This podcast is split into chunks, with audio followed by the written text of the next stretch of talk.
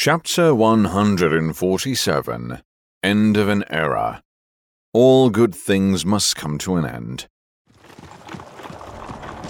Upon reaching the desolate border where two provinces met, Xu carriage came to a halt as Qing Niao heard a faint sound from inside. Xu lifted the curtain, stepped out, and found himself lost in thought when he gazed at the far less impressive sceneries of northern Liang compared to the south. With the arrival of frost's descent, the trees withered, leaves fell, and the insects entered hibernation.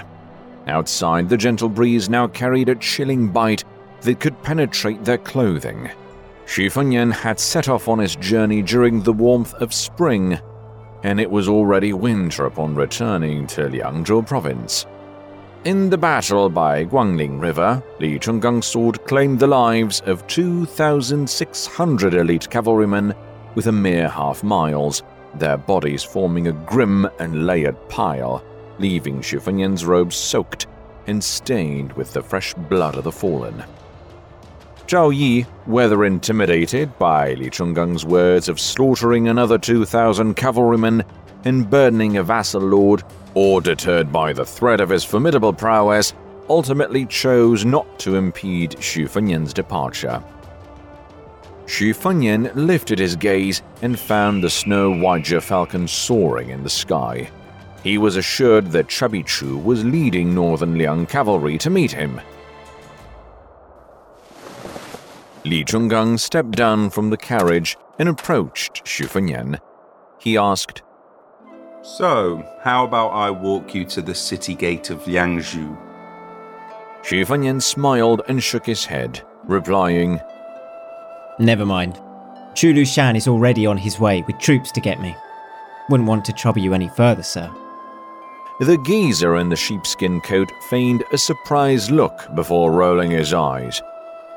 Kid, I thought you'd lost your conscience ages ago. So when did it come back? Fengnian could only offer a bitter smile in response. Li Chunggang chuckled. Back in Guangling, you had the audacity to kick Zhao Biao's butt. But when it comes to a stunner like Chen Yu, got to be honest, who was literally handed to you on a silver plate, you were so quick to give her up to the capital. Why? In a matter of fact tone, Xu Fengnian explained I suppose it comes down to making choices and knowing what to prioritize. I guess the world doesn't revolve around me after all. First, it was the looming threat from Zhao Go, and then the Queen herself issued an edict in a mixture of carrot and stick. What options did I really have? Xu Fengnian abruptly stopped. Li Chunggang picked up the faint sound of approaching hooves and let out a gentle sigh. Kid, today might be our final parting in our lives. If there's something you desire that I possess, speak up, and I'll make an exception for you. Xu Fengnian smiled. What could you possibly have that I need? You have already imparted me with the Ophaetivus, and I just cannot attain the sword intent of one sword to open the heavenly gate. As for anything else, like this weathered sheepskin coat that predates my existence, let's not dwell on it. Suppose I'll just let you off the hook, sir. Li Chunggang scratched his ear before fixing a profound gaze upon Xu Fengnian. Then he burst into laughter. That's for the best. I have no patience for the sentimental. With his back hunched and hands clasped behind him, he proceeded along the main thoroughfare, gradually distancing himself after a few hundred steps. As if sensing Xu gaze, he extended his hand and bid farewell with a wave without ever looking back. Xu raised his hand to shield his eyes from the setting sun and pursed his lips tightly. Celestial, green robe of Fengdu, god of sword.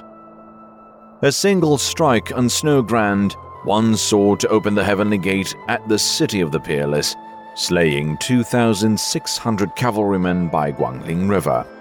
And then there was the one armed geezer in a sheepskin coat.